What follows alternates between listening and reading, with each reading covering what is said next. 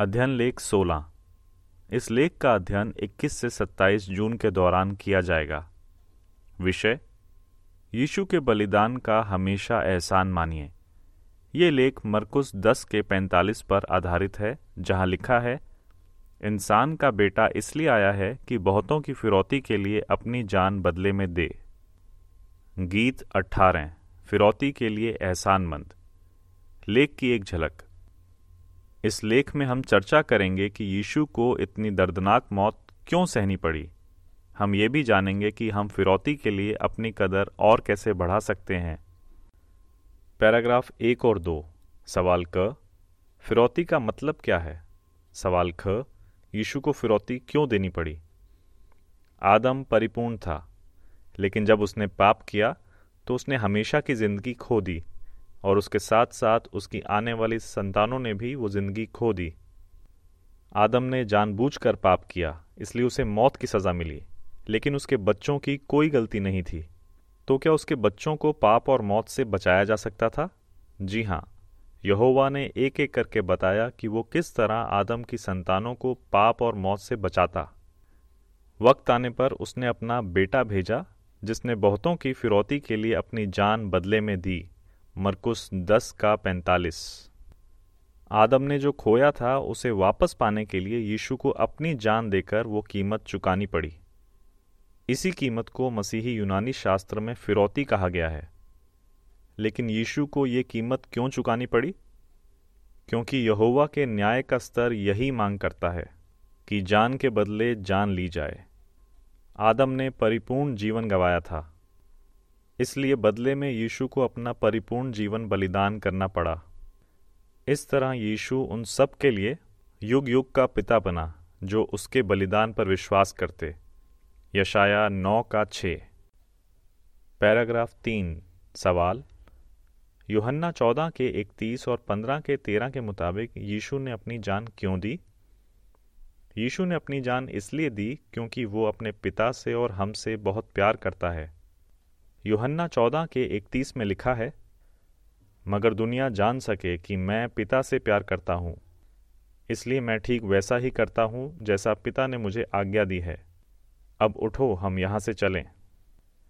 और पंद्रह के तेरह में लिखा है, क्या कोई इससे बढ़कर प्यार कर सकता है कि वो अपने दोस्तों के खातिर जान दे दे?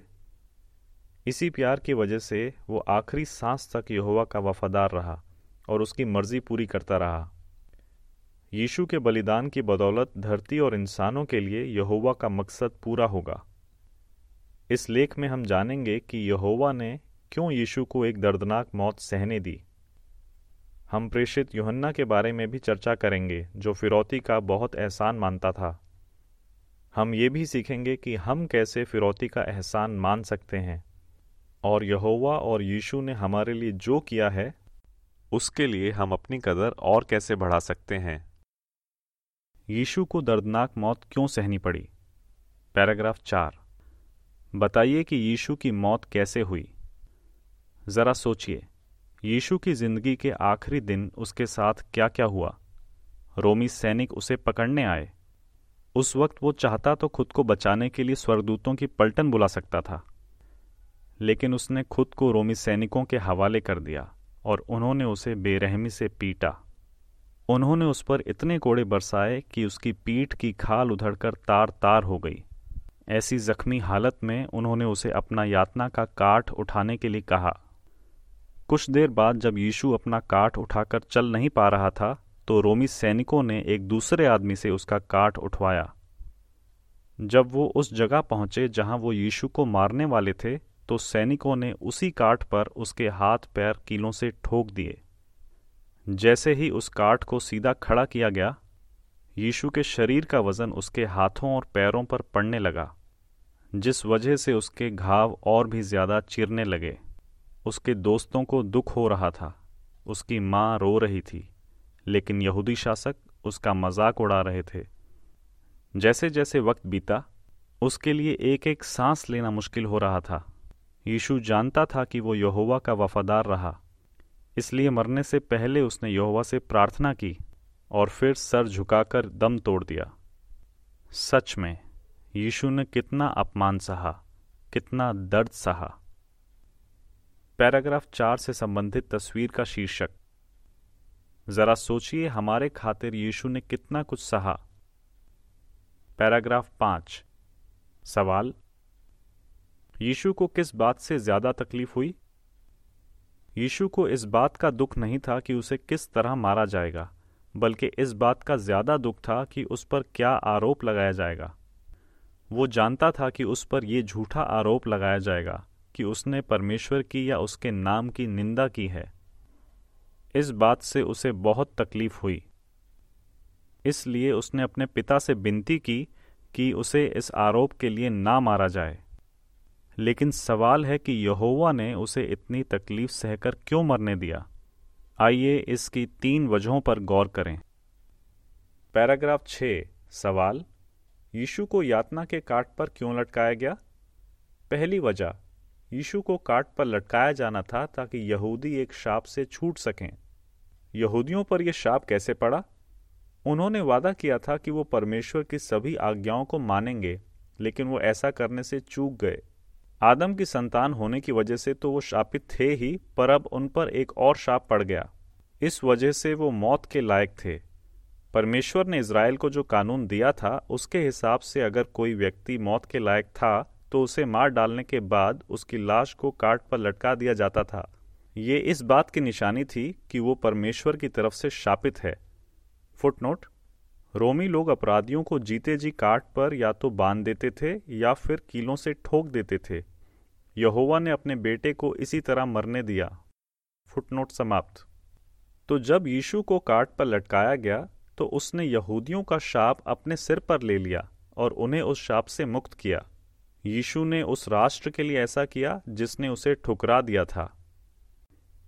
पैराग्राफ सात, सवाल, यहोवा ने यीशु को तकलीफें सहकर क्यों मरने दिया? दूसरी वजह बताइए। दूसरी वजह, यहोवा यीशु को सिखा रहा था क्योंकि आगे चलकर वो हमारा महायाजक बनता। यीशु ने खुद अनुभव किया कि कड़ी परीक्षा के दौरान यहोवा की आज्ञाओं को मानना आसान नहीं होता, इसलिए उसने ऊंची आवाज में पुकार पुकार कर और आंसू बहा बहा कर यहोवा से प्रार्थना की। जब हमारी परीक्षा होती है तो यीशु हमारी मदद करने के काबिल है, क्योंकि वो खुद तकलीफ़ों से गुजरा है और वो हमें अच्छी तरह समझता है।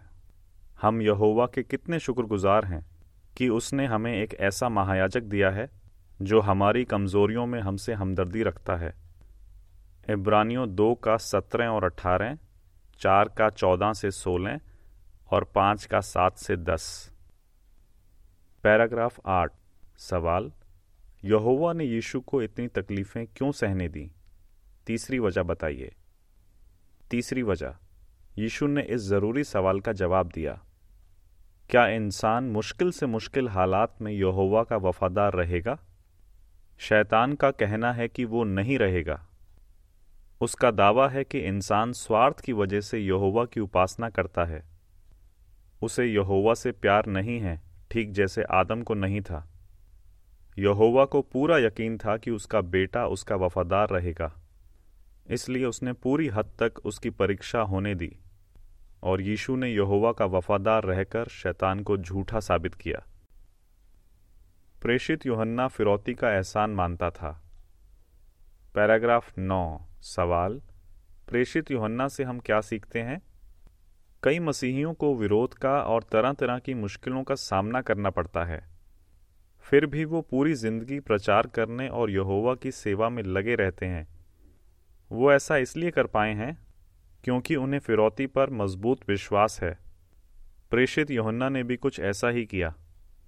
उसने साठ से ज़्यादा सालों तक मसीह और फिरौती बलिदान के बारे में प्रचार किया। सौ साल की उम्र में रोमी सरकार ने उसे खतरा समझकर पतमुस द्वीप में कैद कर दिया। उसका अपराध सिर्फ इतना था कि वो परमेश्वर के बारे में बोल रहा था और यीशु के बारे में गवाही दे रहा था। प्रकाशित वाक्य एक का नौ। सच में उसने विश्वास और धीरज की कितनी अच्छी मिसाल रखी। पैराग्राफ दस, सवाल, यूहन्ना की किताबों से कैसे पता चलता है कि वो यीशु की फिरौती का एहसान मानता था? यूहन्ना ने अपनी किताबों में बताया कि उसे यीशु से कितना प्यार है और वो फिरौती बलिदान का कितना एहसान मानता है। उसने फिरौती और उससे होने वाले फ़ायदों का सौ से ज़्यादा बार जिक्र किया। उदाहरण के लिए उसने लिखा, अगर कोई पाप कर बैठे तो हमारे लिए एक मददगार है जो पिता के पास है, यानी यीशु मसीह जो नेक है। पहला यूहन्ना दो का एक और दो। यूहन्ना ने यीशु के बारे में गवाही देने पर भी जोर दिया। प्रकाशित वाक्य उन्नीस का दस। यूहन्ना सच में यीशु की फिरौती का एहसान मानता था। हम कैसे एहसान मान सकते हैं? हम यीशु की फिरौती का एहसान कैसे मान सकते हैं? पैराग्राफ ग्यारह। सवाल: जब हम पर गलत काम करने का दबाव आता है तो हमें क्या करना चाहिए? हमें गलत काम करने से इनकार करना चाहिए। अगर हम सच में फिरौती बलिदान का एहसान मानते हैं तो हम ये नहीं सोचेंगे, मुझे गलत इच्छा से लड़ने की कोई ज़रूरत नहीं है, होने दो गलती, फिर मैं यहोवा से माफ़ी मांग लूँगा। इसके बजाय हम पर जब कोई गलत काम करने का दबाव आता है तो हमें सोचना चाहिए, यहोवा और यीशु ने मेरे लिए इतना कुछ किया है, भला मैं उनका दिल कैसे दुखा सकता हूँ। हम यहोवा से ताकत मांग सकते हैं और विनती कर सकते हैं कि वो हमें परीक्षा में गिरने ना दे। मत्ती छः का तेरह। पैराग्राफ ग्यारह से संबंधित तस्वीर के बारे में। तीन भाई अलग अलग हालात में गलत काम करने से इनकार कर रहे हैं, गंदी तस्वीरें देखने से, सिगरेट पीने से और रिश्वत लेने से। चित्र शीर्षक: अगर हमें फिरौती बलिदान की कदर होगी तो हम कोई भी गलत काम नहीं करेंगे। पैराग्राफ बारह। सवाल: पहला यूहन्ना तीन के सोलह से अठारह के मुताबिक हमें क्या करना चाहिए? हमें भाई बहनों से प्यार करना चाहिए। अगर हम यीशु की फिरौती का एहसान मानते हैं तो हम भाई बहनों से प्यार करेंगे। ऐसा करना क्यों ज़रूरी है? क्योंकि यीशु ने सिर्फ हमारे लिए नहीं बल्कि उनके लिए भी अपनी जान दी। इससे साफ पता चलता है कि यीशु उनसे भी बहुत प्यार करता है। पहला यूहन्ना तीन के सोलह से अठारह में लिखा है, प्यार क्या है? ये हमने इस बात से जाना है कि यीशु मसीह ने हमारे लिए अपनी जान दे दी और हमारा फ़र्ज़ बनता है कि हम भी अपने भाइयों के लिए अपनी जान दे दें। लेकिन अगर किसी के पास गुज़र बसर के लिए सब कुछ है और वो देखे कि उसका भाई तंगी में है, फिर भी उस पर दया करने से इनकार कर देता है, तो ये कैसे कहा जा सकता है कि वो परमेश्वर से प्यार करता है? प्यारे बच्चों, हमें सिर्फ बातों या ज़बान से नहीं बल्कि अपने कामों से दिखाना चाहिए कि हम सच्चे दिल से प्यार करते हैं। हमारे कामों से ये दिखना चाहिए कि हम भाई बहनों से कितना प्यार करते हैं। जब वो बीमार होते हैं या जब उन पर कोई बड़ी मुश्किल आती है, जैसे कोई प्राकृतिक विपत्ति, तब हमें उनकी मदद करनी चाहिए। लेकिन अगर कोई भाई या बहन हमारा दिल दुखाए, तब हम क्या करेंगे? पैराग्राफ तेरह। सवाल: हमें दूसरों को क्यों माफ़ करना चाहिए? क्या हमें किसी भाई या बहन की गलती माफ़ करना मुश्किल लगता है? तो फिर हमें ये सलाह माननी चाहिए, अगर किसी के पास दूसरे के खिलाफ शिकायत की कोई वजह है तो भी एक दूसरे की सहते रहो और एक दूसरे को दिल खोल कर माफ़ करते रहो। जैसे यहोवा ने तुम्हें दिल खोल कर माफ़ किया है, तुम भी वैसा ही करो। कुलुस्सियों तीन का तेरह। हर बार जब हम किसी की गलती माफ़ करते हैं तो हम दिखाते हैं कि हम यीशु की फिरौती की कदर करते हैं। लेकिन हम ऐसा क्या कर सकते हैं जिससे हमारे दिल में फिरौती के लिए और कदर बढ़े? हम फिरौती के लिए अपनी कदर और कैसे बढ़ा सकते हैं? पैराग्राफ चौदह। सवाल: फिरौती के लिए अपनी कदर बढ़ाने का एक तरीका क्या है? हमें फिरौती बलिदान के लिए यहोवा का धन्यवाद करना चाहिए। भारत में रहने वाली तिरासी साल की बहन जोएना कहती हैं, मैं हर दिन यहोवा का धन्यवाद करती हूँ कि उसने फिरौती का इंतज़ाम किया है। हमें भी ऐसा करना चाहिए। दिन भर में हमसे जो गलतियाँ होती हैं उनके बारे में हमें यहोवा को बताना चाहिए और उससे माफ़ी मांगनी चाहिए। लेकिन अगर हमसे कोई बड़ा पाप हो जाए तो हमें प्राचीनों से बात करनी चाहिए। वो हमारी सुनेंगे, हमें बाइबल से सलाह देंगे और हमारे लिए प्रार्थना करेंगे ताकि यहोवा हमें माफ़ करे और उसके साथ दोबारा हमारा एक अच्छा रिश्ता बन सके। पैराग्राफ पंद्रह। सवाल: फिरौती बलिदान के बारे में पढ़ना और मनन करना क्यों ज़रूरी है? हमें फिरौती के बारे में मनन करना चाहिए। तिहत्तर साल की बहन राजमणि कहती हैं, हर बार जब मैं पढ़ती हूँ कि यीशु ने हमारे लिए क्या कुछ सहा तो मैं अपने आंसुओं को रोक नहीं पाती। यीशु की तकलीफ़ों के बारे में सोचकर हमें भी तकलीफ़ होती है। लेकिन अगर हम यीशु के बलिदान के बारे में मनन करें तो यीशु और यहोवा के लिए हमारा प्यार और बढ़ेगा। हम चाहें तो निजी अध्ययन करते वक्त फिरौती के विषय पर और गहराई से अध्ययन कर सकते हैं। पैराग्राफ सोलह, सवाल, जब हम दूसरों को फिरौती बलिदान के बारे में सिखाते हैं तो क्या होता है? हमें दूसरों को फिरौती बलिदान के बारे में सिखाना चाहिए। जब हम लोगों को इस बारे में सिखाते हैं तो फिरौती के लिए हमारी कदर और बढ़ती है। संगठन ने हमें कई बढ़िया प्रकाशन और वीडियो दिए हैं जिनके ज़रिए हम लोगों को सिखा सकते हैं कि यीशु हमारे लिए क्यों मरा। जैसे हम परमेश्वर की तरफ से खुशखबरी ब्रोशर के पाठ चार यीशु मसीह कौन है, या बाइबल हमें क्या सिखाती है किताब के अध्याय पाँच फिरौती परमेश्वर का दिया एक बेहतरीन तोहफा से सिखा सकते हैं।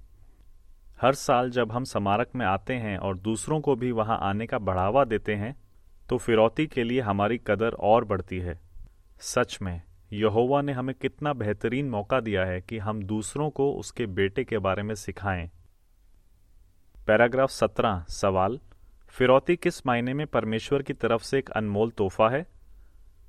इस लेख में हमने सीखा कि हमें यीशु की फिरौती बलिदान का एहसान मानना चाहिए और उसके लिए अपनी कदर और बढ़ानी चाहिए। उसके बलिदान की वजह से हम अपरिपूर्ण होकर भी यहोवा के साथ एक अच्छा रिश्ता बना पाए हैं। फिरौती की बदौलत ही शैतान के कामों को नष्ट किया जाएगा। फिरौती की वजह से धरती के लिए परमेश्वर का मकसद पूरा होगा।